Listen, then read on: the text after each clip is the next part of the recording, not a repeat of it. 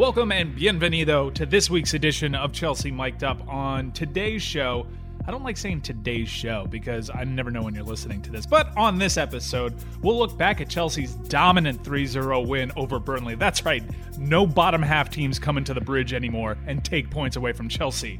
We'll talk to a couple of blues associated with my favorite team, the Miami Heat.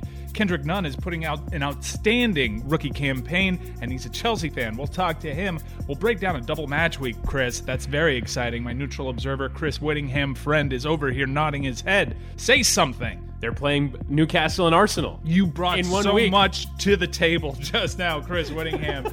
we will share your votes for our midseason awards, and I will go crazy signing everybody. That's right, Mbappe to Chelsea. I made that up. Let's get into it. Chelsea mic'd up. Sounds of the surf, surf. Man, I got styly, man, I got swag. I be in a blue shirt, chasing a bag, long ball from the back. That could have been. All right, Chelsea fans, what an exciting performance. Let's get into this. 3 0 against Burnley. I welcome in once again neutral observer Chris Whittingham. I'm pretty sure Reece James is Roberto Carlos. I'm just saying that right now. He is spectacular. You're going to need to talk me down because I think this is one of the more dynamic right backs in world football right now. And I know he's only played a handful of games, Chris Whittingham. Don't talk me down. Now, I'm concerned about what his appearance on Chelsea Mic'd Up is going to sound like because we've been told by the club that Reece James is a forthcoming guest of Chelsea Mic'd Up. And One of the I- perks of being the official podcast of Chelsea. Of FC. course, but you're going to fawn over Reece James. If, if this run of form continues, and look, every reason, as a matter of fact, Frank Lampard was saying that this is like, we're just scratching the surface on Reece James because I don't think that Chelsea players are accustomed to this level of crossing. Like, it is so good that I think these balls are flying through the six yard box, and it's like there's no one there to respond to them because when has this ever happened? This is such a high level of crossing from Reece James, and that's just the beginning of the of his talents. He's offering so much of this attack right now that I really think that they're only starting to begin. And the goal comes from. It was a good cross that comes from an unlikely situation. It's that looping ball that comes for Tammy Abraham for the for the second goal, but that's not really a mark of what he's done so far. It, he has so much to offer to this Chelsea side that we're only just seeing the beginning of. So Roberto Carlos was actually not giving him enough credit. it is going to be really uncomfortable when he joins us next month on this pod. Over under like seven and a half fake laughs from me. Just like he'll be hello, and I'll ju- I might actually just literally say the word guffaw. I am actually so, guffawing. Chris, Well, I am so in love with this player. I think he is so good. I think he is invaluable to what Chelsea and Frank Lampard are tactically trying to accomplish. He fills a gaping hole, and I think he makes everybody better. Hell, Azpilicueta has been feeling frisky as of late, and those crosses have been improving.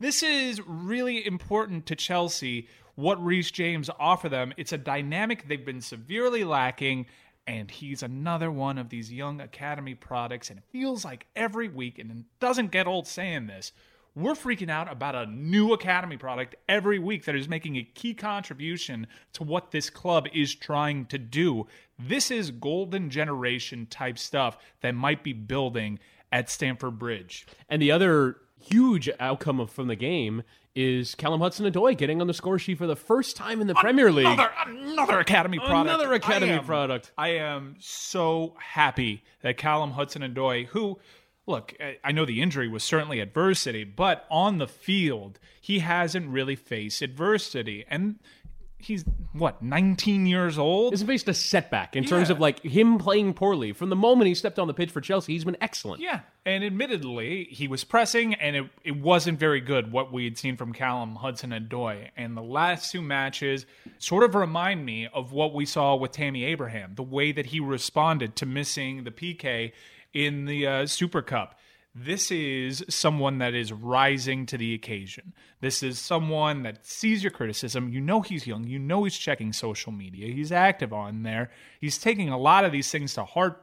And instead of going into a hole, instead of his performance suffering, he has answered those critics back with his feet. And the other thing too is you have to give Frank Lampard credit because and Jody Morris credit and the whole and the whole coaching setup because we talked about last season how Maurizio Sarri was forced into playing Callum Hudson-Odoi Yeah. because Callum Hudson-Odoi was so good every time in the Europa League and the FA Cup that Maurizio Sarri threw him on. And I honestly think Callum Hudson Odoi in those cup competitions, considering where Chelsea was in the league play, sort of struggling, they absolutely needed those results in cup competitions.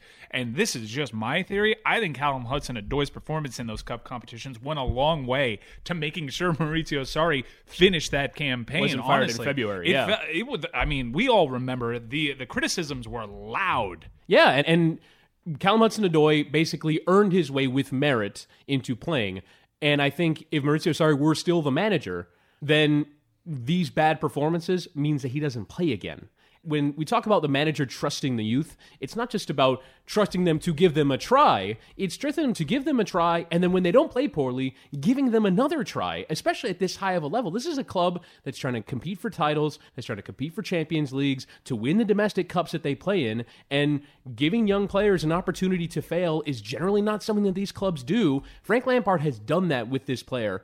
Callum Hudson-Odoi failed in some small ways in his comeback, but now you're starting to see the rewards of trusting this player to continue to deliver. One of the cool moments that we saw on the broadcast here in the States was after that goal was there was a sideline shot of Jody and Frank and you could tell they were trying to conceal their mouths a little bit but they were legitimately happy for the kid and they didn't want to be overall like effusive with their praise on the sideline or super boisterous and have crazy body language that the media would pick up but you could see they worked hard on the training ground and they know how hard Callum Hudson-Odoi has worked and some of the criticisms that he faced and it was really cool to see. And Callum Hudson-Odoi is going to be needed here until some signings come in because there has been a pretty key injury to one of Chelsea's key wingers, and that is the American, one of our favorites, Christian Pulisic. Yeah, Christian Pulisic. It was revealed by Frank Lampard in the press conference before this match. Uh, here he said, "quote Christian Pulisic is out and will be out for a few weeks. He was injured in training last Friday. It was an adductor injury, so it's a tendon. Disappointing for us, and we'll have to see how quickly he recovers because it is quite a nasty injury." He said. So a few weeks could turn into a month, and this is an area where Chelsea have been rumored to potentially be signing as well. But in the interim, it's Pedro, Willian, and Hudson Odoi, they're going to have to carry, and to a lesser extent, I imagine Mason Mount will get a run out in this area as well. But these wide areas are where Hudson Odoi is going to have to step up. You had been paying close attention to Christian's career over in the Bundesliga, and as a mm-hmm. Chelsea fan and, and American, I would occasionally when it's.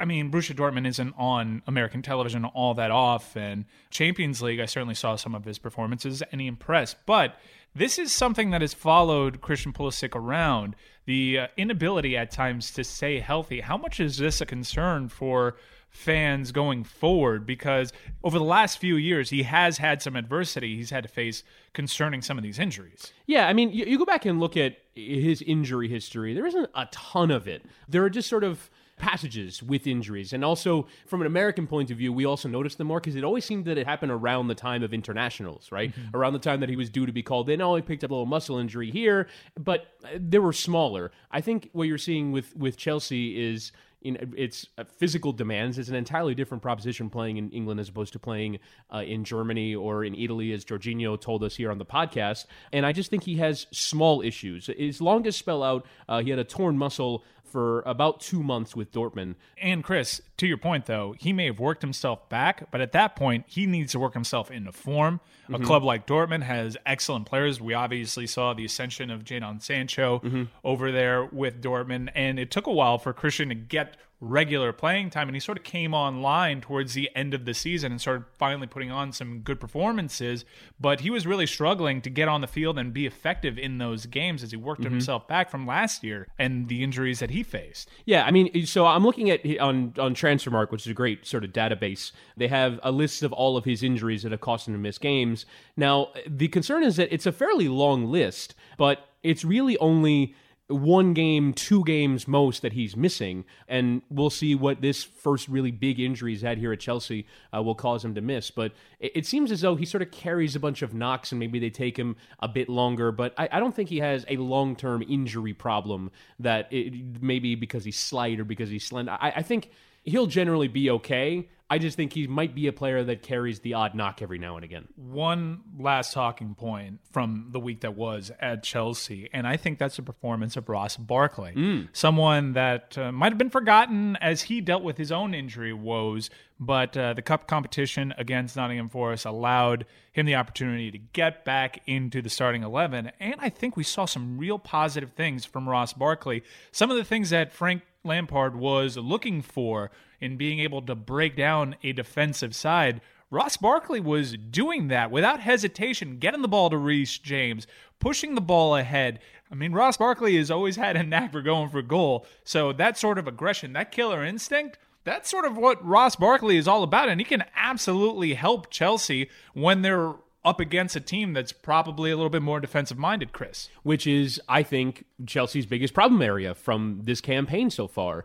And I give real credit to Frank Lampard here for finding a solution because he played a very attacking central midfield. There's usually one player, maybe now Kanté's injury kind of forces this, but you look at the midfield that he played Jorginho, Barkley, Mount. That is a very attacking midfield. Those are two guys. I mean, Mount played as a number 10 for Derby last year and has played as a number 10 for Chelsea. And Ross Barkley grew up playing as a number 10 in behind a striker at Everton and has played that role for England as well. So these are attacking minded players. Jorginho is as well in the way that he distributes. So they were trying to figure out the answers. And I think that's a great idea to kind of play a midfielder who's got some solidity and Ross Barkley can do some defending, albeit not at the level of Kanté or Kovacic, but has that creative mind. And I think he brought to the table exactly what Frank Lampard asked him. Perhaps not the answer for every team you match up with uh, in the Premier League, but certainly an answer that they were struggling to find when you look at some of these man the- these results against Bournemouth and West Ham they just sort of look worse and worse as time goes by. And you could have certainly used that skill set and that just so happened those games happened when Ross Barkley was out injured. So perhaps this is a good sign for some of what Chelsea has been struggling up against. Another thing of note was Mason Mount, sort of a tale of, between two halves. Mm-hmm. I thought he really struggled in the first half, and in the second half, he was absolutely stellar. Yeah, I mean, doing what Mason Mount does, running around, causing problems, and getting into every dangerous position and trying to combine with Tammy Abraham and put in crosses and really fit in with the Frank Lampard style play. It was really funny and cool, really, to see him after the game because Frank Lampard said that he didn't take any players off as a sub.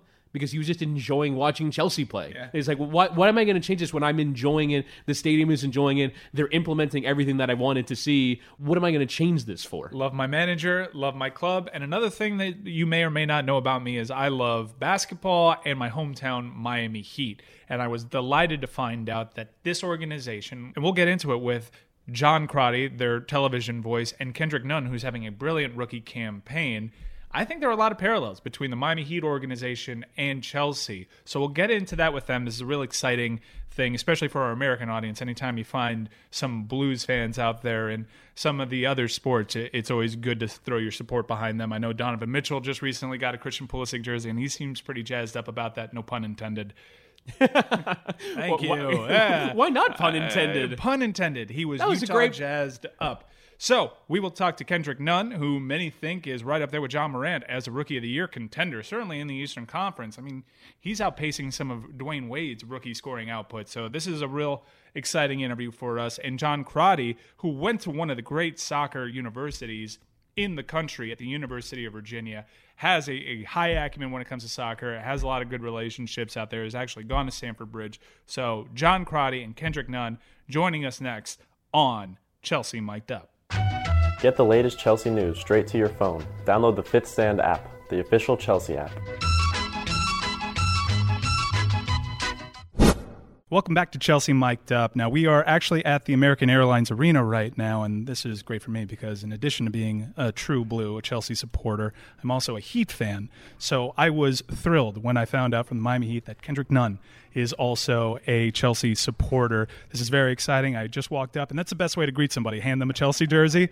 You, you've got a personalized, uh, direct from the club, Chelsea, Kendrick Nunn, number 25 jersey. First off, uh, I'd like to ask you a few questions about your passion for the club, and then we can get into basketball, maybe a little bit at the tail end. Um, but how'd you become a Chelsea fan? Um, I got into it just playing FIFA. Uh, I like FIFA. Uh, my off time, I just play play on uh, the Xbox One, and uh, I became a fan of Chelsea as one of the teams that I picked. Yeah. Who was who was doing the most damage for you when you were playing with uh, with Chelsea? Who was your go to goal scorer in FIFA? Because this is a story that we've actually heard on Chelsea Mic'd plenty, and that's a very American story. People plug in that game and they find their club. They realize either Ashley Cole, I may be dating myself, friend of the pod, Ashley Cole. Ashley Cole's a beast at left back, but who was the guy that was your go to when you needed a goal in FIFA? Who was a player? Mm, that's a hard one because I'm kind of evenly evened out guy. Like all of them do damage for me. Oh, so Sarri ball. He was a Sarri ball guy. It wasn't always just Hazard. You you would play crosses and yeah, back. everybody. So you play FIFA for a couple of games. You Yeah. establish I'm a Chelsea guy. I'm always picking this team, and then it probably evolves a little bit into actually watching them on television, which is a very American story. So your Premier League morning, Saturday, Chelsea are usually on the TV. It's actually quite nice if you're a college football fan. It goes right into it. Chelsea 10 a.m. Does uh, your relationship with Chelsea start growing and evolving, and you start watching them on TV because that's your FIFA team? Yeah, um, as I became a supportive fan of them, um, just watching them uh, long as on TV or whenever I can watch them. I mean, I'm always excited to see them play, and it's uh, I recognize them every time I see the team. Is because I pick them on FIFA as one of my favorite ones. That's amazing. Well, you must be pretty psyched because obviously it made waves over here in the United States at Chelsea. Finally, have an American star, Christian Pulisic. A lot of U.S. men's national team fans, obviously, who maybe don't have a diehard team that they support.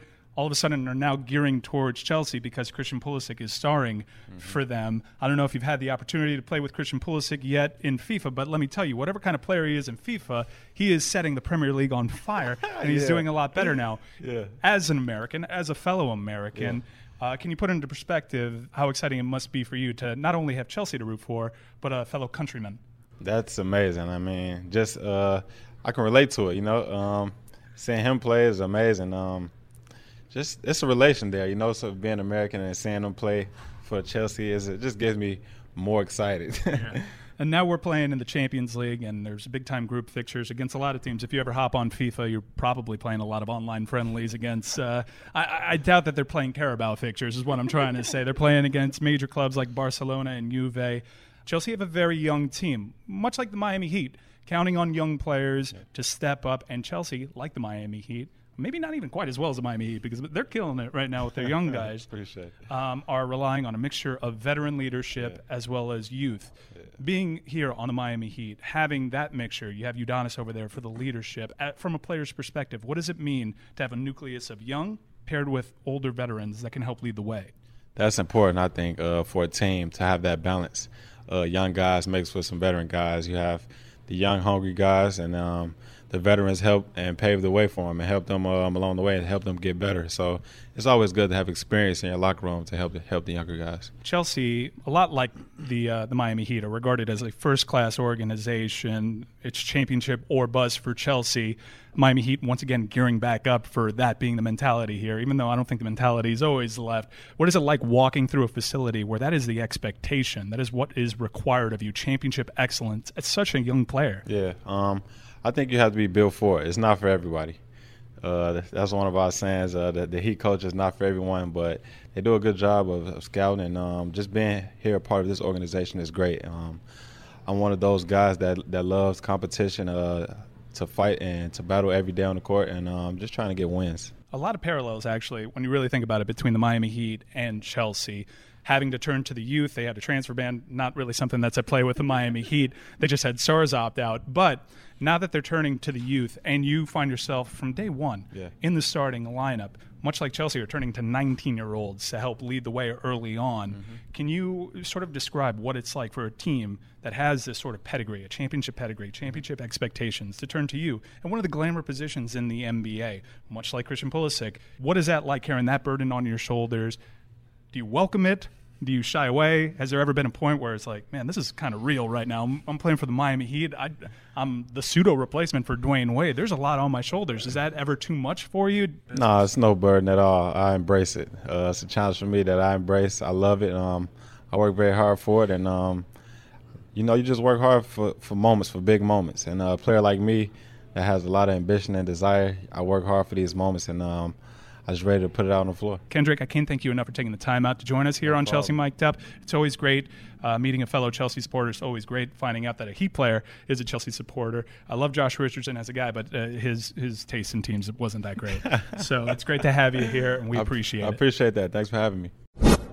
Back here on Chelsea Mic'd Up, now have the esteemed pleasure of being joined by Heat television analyst John Crotty, 11 year NBA pro. So gracious to uh, spend some time with us here. He is also a true blue, a Chelsea supporter. We just handed him the jersey, so we sort of bribed him into doing this. So th- thank you for taking the time. Uh, John, I was catching up with you before, and uh, you're uh, one of the uh, few American Chelsea fans that has been blessed with the opportunity to actually go to Yes. Stamford Bridge. So before we get into how you discovered Chelsea and how they were put on your radar and how you got about supporting them, let's get into your actual game experience at Stamford Bridge Sure. because not a lot of people know what that's like. so incredible. Had a great opportunity this past February, actually, with my wife visiting London to be able to time it up perfectly where Chelsea was playing Man U, which was an awesome game. Pretty great fixture. Yeah, I mean, it just all came together. It was kind of a, a colder night. And what was so incredible to me is having experiences of going to so many arenas and stadiums here in the U.S. It's just such a neighborhood vibe. I mean, you're coming into this area where everyone's walking, and I'm like, "Where's the, where's the actual stadium?" And it's it's low and it's down into the ground, so you can't really appreciate it until you're all of a sudden right there. And then, I mean, the the, the vibe when you get in there is spectacular. I mean, it's world class, and the fans were awesome and really gracious to us. Um, you know, the people around us that, that knew uh, that we were American, it was great. And, you know, of course, the Man U fans were ob- obnoxious as usual, Yeah. right? So uh, the, it the was. supporter sections uh, are always very vocal. Yeah. Uh, that's why they're cordoned off over there for That's their own right. uh, sort of uh, protection. So that's uh, amazing. Not a lot of people know this, but you actually spent some playing time in Italy. I'm sure you were surrounded by the beautiful game over there, but you also played your college hoops at Virginia, which is a well known college uh, soccer power here in the United States. So, did you pick up a passion for the game in Italy, or, or did this uh, happen sometime a little younger in your So I actually grew up playing soccer, uh, you know, as I, you know, as we call it here in the in the states, uh, as a young kid in New Jersey, where I'm from, the Jersey Shore area. Played in high school and really enjoyed it, and wound up specializing in basketball after playing it up through. I played varsity um, my sophomore year, and just focused on basketball at that point. But when I got to college at the University of Virginia, some of my best friends were actually on the University of Virginia men's soccer team, and this was at you know the height. Um, there's still a, a, you know a national power every year, but this was at the height of them really becoming a power with Coach Bruce Arena, Yeah. who obviously is has done so. went on much. to uh, manage the U.S. men's national team, a name familiar with many. Tony Meola. That's correct. was- Tony Meola, John Harkes.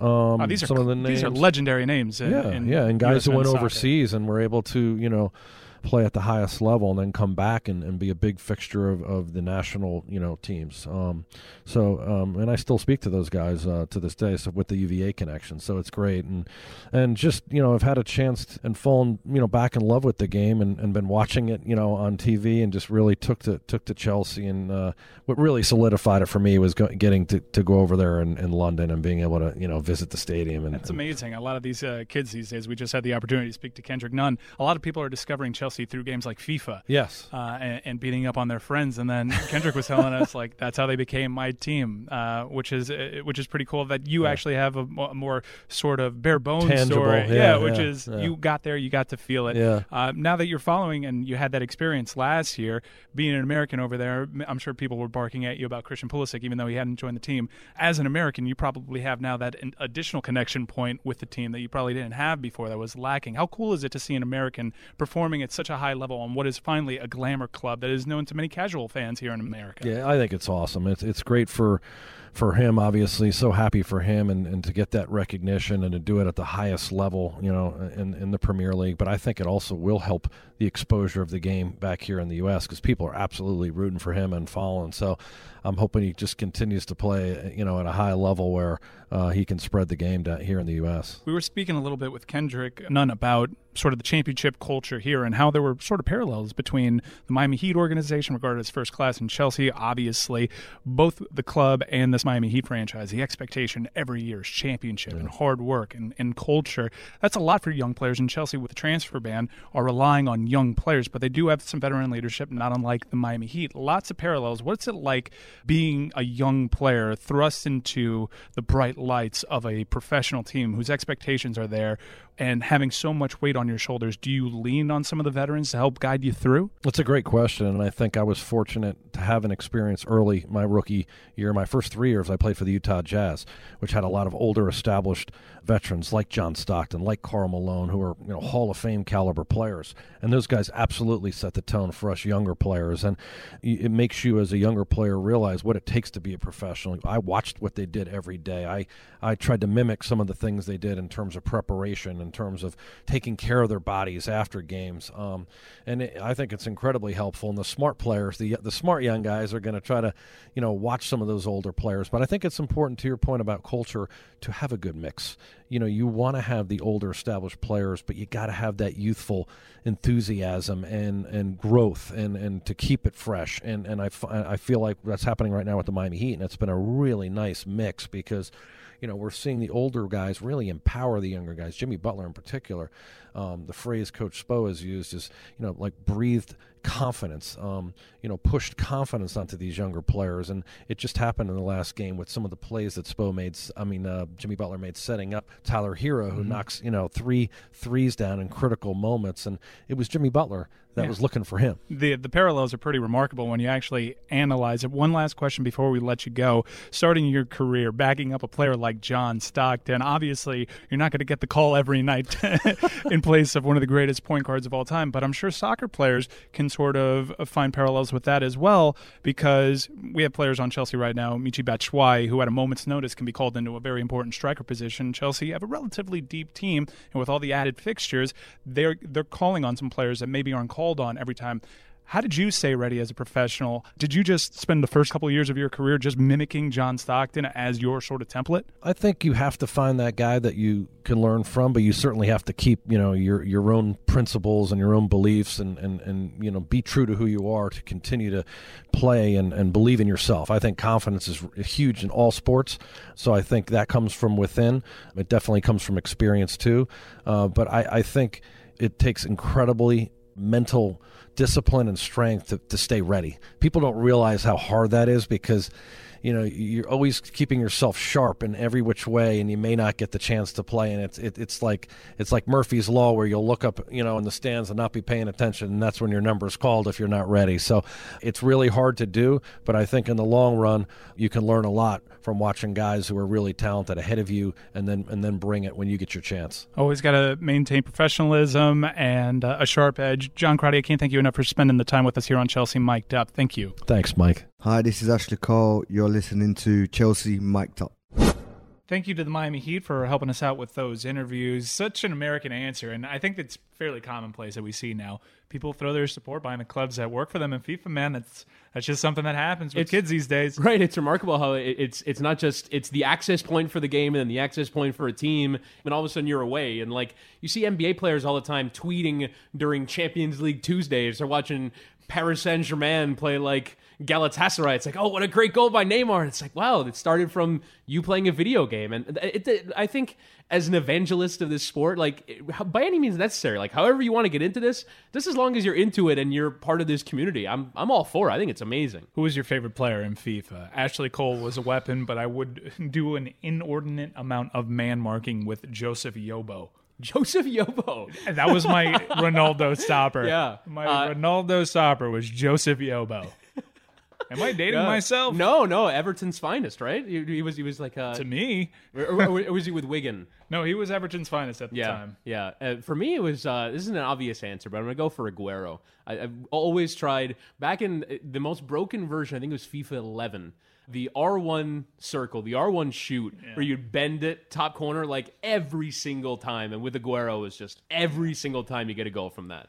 Yeah, but maybe Reece James is going to be one of these like Ashley Cole type FIFA hacks with Hmm. the pace and the crossing and the marking. Where n- no matter which team you start with, you're going to want to sign Reece James. gonna want to sign Reece yeah. James. It was weird how much Yobo played for Chelsea. Honestly, like perhaps at the time, considering the generation of players Chelsea had, maybe not a part of that first team, but His overall rating was probably significantly lower than everyone else's. what was it about Yobo? Was it the pace? It, it was his pace, Yeah. being able to stick with the Ronaldos and the Messis of the world, crucial to my Champions League campaign. I actually- I have another- FIFA 07.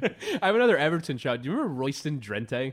He was like this l- tiny little five foot four winger for Everton, and again, it's the same thing. It's the pace. He was just faster than faster and quicker than everyone else in the game. so weird that Everton was like a feeder club for our, our managerial campaign. Managerial exploits. Uh, let's get into three of uh, my favorite words put together, and Mm. that is double match week. Yes, We have a match against Newcastle, Chris Whittingham, and Chelsea are going to win it, right?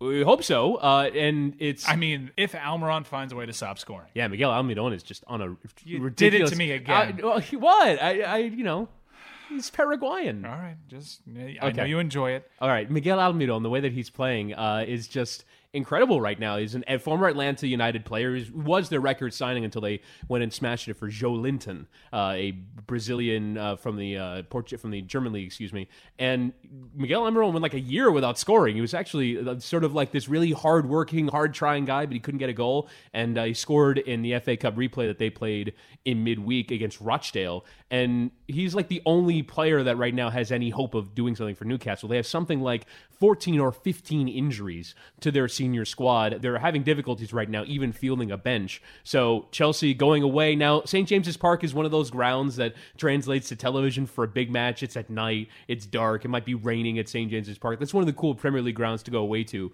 So it's really only that away atmosphere that can put Chelsea off. But given the state of Newcastle right now, they have to be feeling they can go away and get and get a win here. And then we got Arsenal as well. Yes. So Newcastle, we expect to take three, but as you said, it's one of those grounds. Yeah. Newcastle could use this. So could Chelsea. As Chelsea have done well to keep their place in the top four over the last couple of weeks, but Really Man- good away from home too. Yeah, Manchester United, obviously, right behind them. There seems to be a decent amount of points now between them and Jose Mourinho. Yeah. Um, another, uh, yet another mention of that 2 0 victory there and how huge that was. I told you, they've shown the rest of the Premier League that the Emperor has no clothes. Right. I, I think Tottenham would be in a really good position right now if they had won that game, and the fact that Chelsea beat them, and you're starting to see them drop more results. Harry Kane, Kane. yeah, and and the injuries are piling up for them too. I think Tottenham they're nine points off it right now. Look, they can get back into it. They have enough good players, but they'd have to make a signing for me at striker and have to you know get on a run. I think right now Man United and maybe even resurgent Arsenal are the only teams right now that can really give Chelsea a chase. Well, here. you mentioned Arsenal, and Chelsea are playing them again here, not far removed at all from that classic 2 1 victory in which Jorginho got the Chelsea mic'd up rub, even though you guys listening at home had no idea that he had already met us. But Arsenal come in, but there is a key player missing for Arsenal in this match, which plays well for Chelsea's chances. Yeah, Pierre Emerick Aubameyang uh, went studs up into a tackle on Max Meyer of Crystal Palace and horror tackle, and it was so weird to me, like just to watch the debate. I was like, well, should he have been red card? It's like, guys, you went studs up into the ankle. You see it, you see it kind of cave in. Max Meyer is so lucky to have not been injured, but yeah, it's a three match suspension for Aubameyang, so it'll be up to Nicolas Pepe and to uh, Alexander Lacazette and Ozil to carry the And attack. David Luiz from 60 yards out. Of course, goes. yes, uh, David Luiz always a threat to score against Chelsea. No, but uh, I think Arsenal are a team right now that are really taking on the ideas of their new manager. I can say his name again if you like, uh, but Do it. I know you want to. Mikel Arteta is just absolutely got them playing an entirely different brand of football right now. But they're not really picking up that many victories. They're playing well. It's sort of like it's a collection of moral victories that Arsenal have so far. Uh, for them to go away to the bridge in a London derby and get a victory, again, they're also playing in a really tight schedule like everyone else is in the Premier League. They haven't really had enough time to bed in this new philosophy. So uh, it might be a bit early for them to go away and get a win at the bridge. We will get to your votes in a second here about our midseason awards. I, I really appreciated all the uh, engagement that we got at Chelsea FC in USA on Twitter. Some really interesting responses there. But before we get into that, let us once again dip our toe in the transfer waters. Yes. We have the Times' Duncan Castles is reporting, which is a great name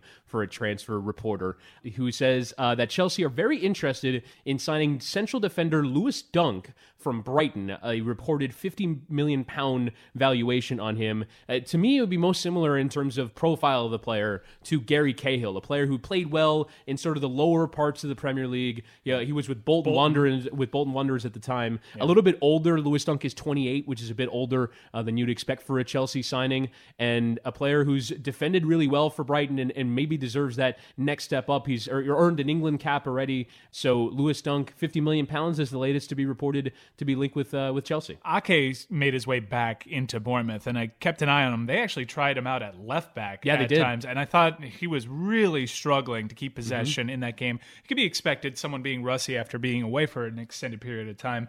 But Chelsea, as you've mentioned, have that buyback clause that they have to act on if they decide to Mm-hmm. Yep. in this very window for $40 million. So when you talk about the Lewis Dunks of the world, Chelsea need to weigh that with what Ake can provide to them in terms of service. Maybe some of those needs have dissipated a little bit with the emergence of Reece James, but we've seen an injury to Reece James and the service issues. They pop back up again. So And also maybe having a surplus at center back. This isn't this isn't necessarily a well, I thought Christensen, welcome back to the fold. It's Yeah. maybe I, I, what I really appreciate from this manager, especially when you compare it to last year, is mm-hmm. Frank's going to give you the chance. If you impress him on the training ground, he's going to give you the playing time in a match in that starting 11. And we've seen players recently really rising to the challenge. I thought even Pedro performed really well in that FA Cup, and we hadn't seen him for a while. Ross Barkley certainly so far one of the good stories about that, and Callum Hudson-Odoi took him a few chances, but obviously already paying dividends. So we have a manager that will not uh, shy away from giving you a chance if you impress, and that's honestly really good news for some of these players that. Uh, look, Dunk Ake, I, I'm not really sure they figure into the starting 11. They might be cup players, they might be depth players. And you going to a side in which you know that you have a true and honest shot to impress the manager, that might help you come agree to personal terms with the club. For sure. And uh, look, there's competition in this area, but there's also a thought that maybe center back could be an area that Chelsea improve. Rudiger, Tomori, Zouma, and Christensen is the group right now. Is that an area where you can strengthen? And All is, the play, all the players that you've mentioned have dealt with pretty lengthy injuries at times Sure. this year. Where do you look at to upgrade? Because to me, if you're going to upgrade in that position, you have to get a really top level player. And if they think Lewis Dunk is a top level player, then maybe you go and sign him. But it is so clear that they can find depth from within the club that you don't need to make a depth signing. You, to me, if Frank Lampard identifies, I really like Lewis Dunk, it's because he wants he's picked him out to be a potential starter for his team. All right, we are the official Chelsea podcast. That means that amazing admin over at Chelsea FC in USA is a weapon of ours, and we have unleashed that weapon to put out guess what polls. It's a brand new concept. I actually invented it. It's when I put out one question and I pose several different answers, and you tell me which one's the most worthy. I think I'm going to trademark it.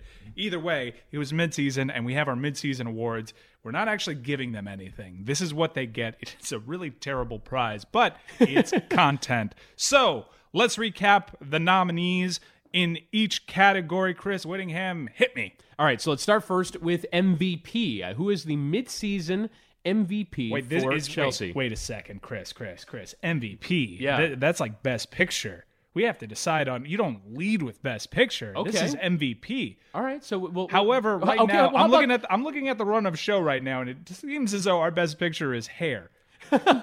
No, I, I just sort of threw it together in order. What if we did? Good shout. No, What- hair? Our best picture. I, I was gonna say, what if we did MVP like they do at the Oscars with Best Picture, where it's like we introduce one nominee throughout the giving of the other awards. I think that's going to be and then close with the MVP. very confusing on audio. but look, I've decided. Okay. we can save MVP, but best picture is hair. Okay, All right, fair so- enough. So let's so- go. Let's go to the next one then. Best goal of the season. Oh man, what are the nominees, Chris? So the nominees are Fikayo Tomori against Wolves, the Thunderbolt from was it 35 yards out that came out of absolutely nowhere. I don't know, but what David Luiz saw it when he was at home is like, I can do that from twice as far. Uh, Tammy Abraham uh, against Watford. Uh, that was a uh, that was a great goal. I believe. Make uh, no mistake, David Luiz was wrong. Right, of course. Oh, yeah. I mean, he booted into Rose Z. There's no question about it. Uh, Christian Pulisic, his first goal for the club. I have to give him a shout, of course. And then Willian, that goal that he lashed in against Tottenham. We saw it. It was one of those where, like, I only see the bend of the ball. I don't even see, like, where and height it went in. I just see bend. It looks like it's going in. Everyone around me go. Everyone around me goes crazy. Ah, a vintage Willian move, and something that if you've followed his career, he's done several times. And after that goal, he tried it quite a bit against Burnley. A vintage Willian goal with a vintage Willian move, but for me, I think this is Tomori written all over it. Yeah, he was the runaway winner. 56% of the vote on at Chelsea FC and USA goes to Fikayo Tomori. Now, a newcomer of the season. I think this one could be Best Picture because we have a team full of newcomers. Very much agree. So, uh, our admin uh, went for three choices and then other parenthetically tell us. I'm sure Other probably got so many more votes on this category than some of the other times Other was an option. Surprisingly, no, although there was uh, one person who tweeted back, uh, no Reece James with the skull emoji, uh, which is to say that, you know, do better, admin. But you've only got three choices for names, and Reece James is a new newcomer in a, in a weird Last way. week, when that episode dropped, we had one very exciting Reece James performance to talk about. Since then, there's been one whole other one. I'm sorry, but at the time, like one stellar performance.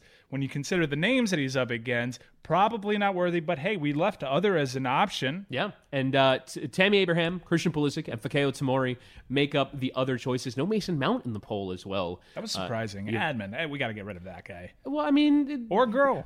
but but he was uh, he was in a very difficult. He Or or, she, robot. Or bot. He, she, or bot was in a very difficult position. The genderless robot that runs the admin because you can only put three choices, and the voting public has gone for Tammy Abraham with fifty four percent of the vote. Other only picking up three. All right, match of the season. Uh, so we have. Uh, Chelsea uh, against Ajax in the Champions League. A lot of, uh, lot of. Well, actually, there was that's the only Champions League representative, which is surprising given how fun the Champions League. But two wins in London derbies have the- to be represented. The match at Valencia was absolutely bonkers. Too. yeah, and then the two wins in the London derbies are what we put on the poll: Tottenham nil, Chelsea two, Arsenal one, Chelsea two, and other parenthetically tell us. Uh, and the winner running away, Chelsea Ajax.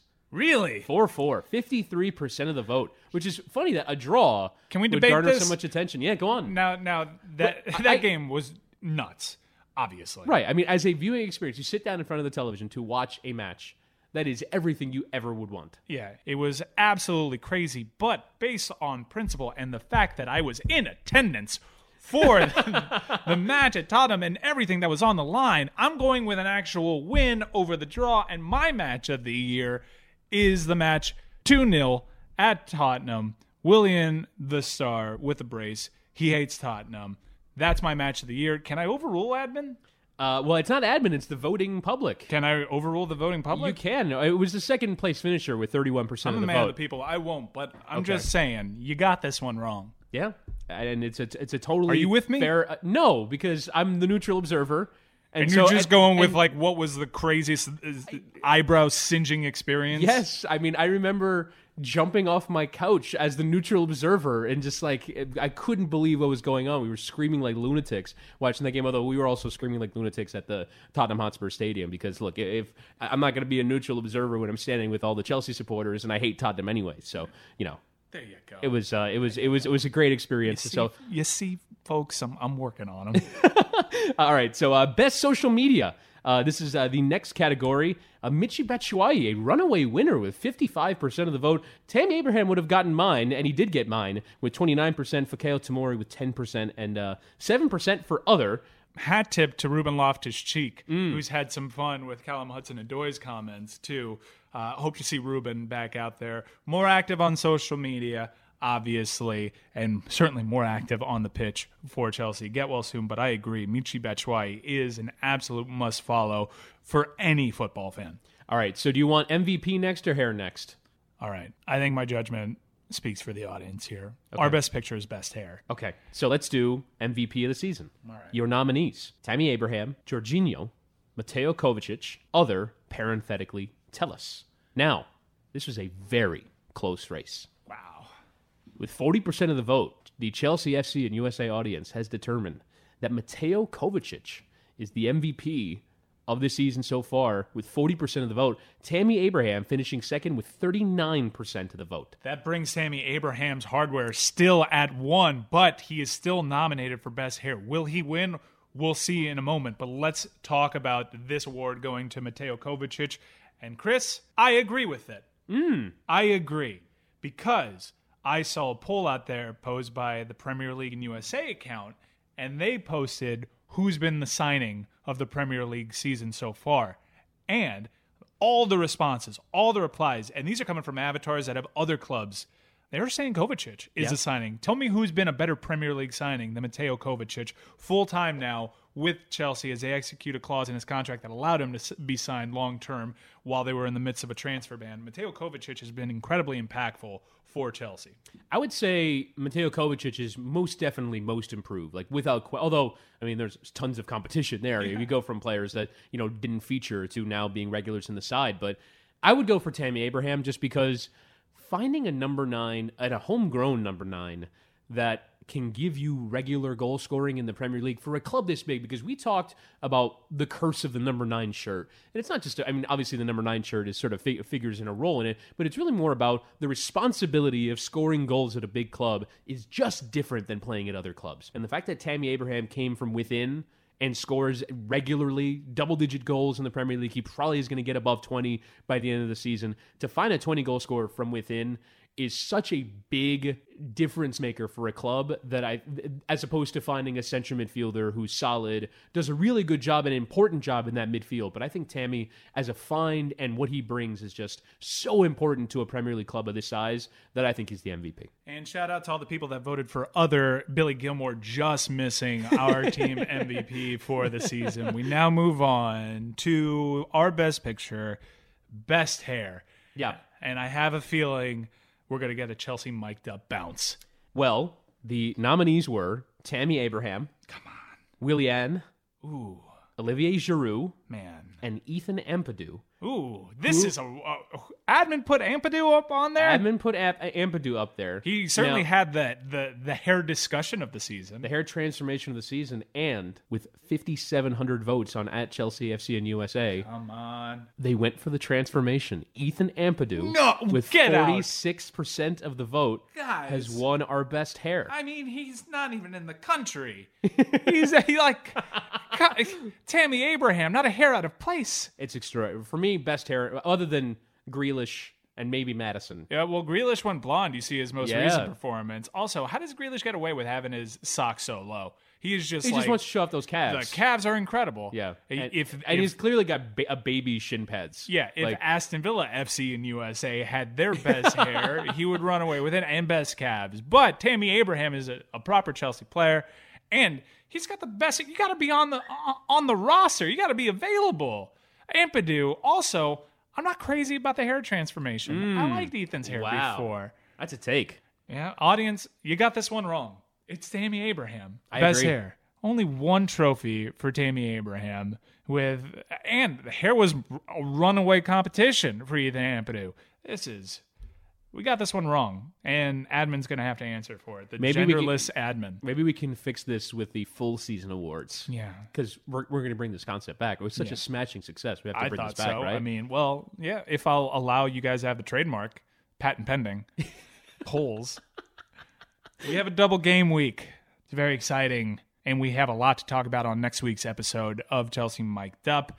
Always bringing you great club affiliated guests. We mentioned to you that uh, in the coming weeks, you'll be hearing from Reece James, who is better than Roberto Carlos. I think we can all agree. so if you want to hear that interview and all the other ones that we're bringing your way over the course, we're here with you each and every week.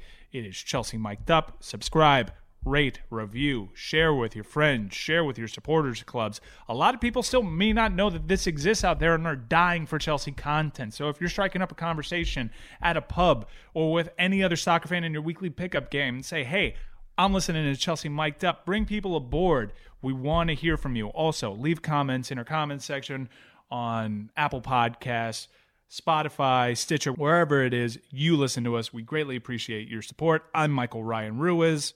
I'm Chris Whittingham. Look, I love it. We sound, we sound like Golic and and Greeny right there. That's amazing. Back and better than ever. We'll talk to you next week. Up the Chelsea.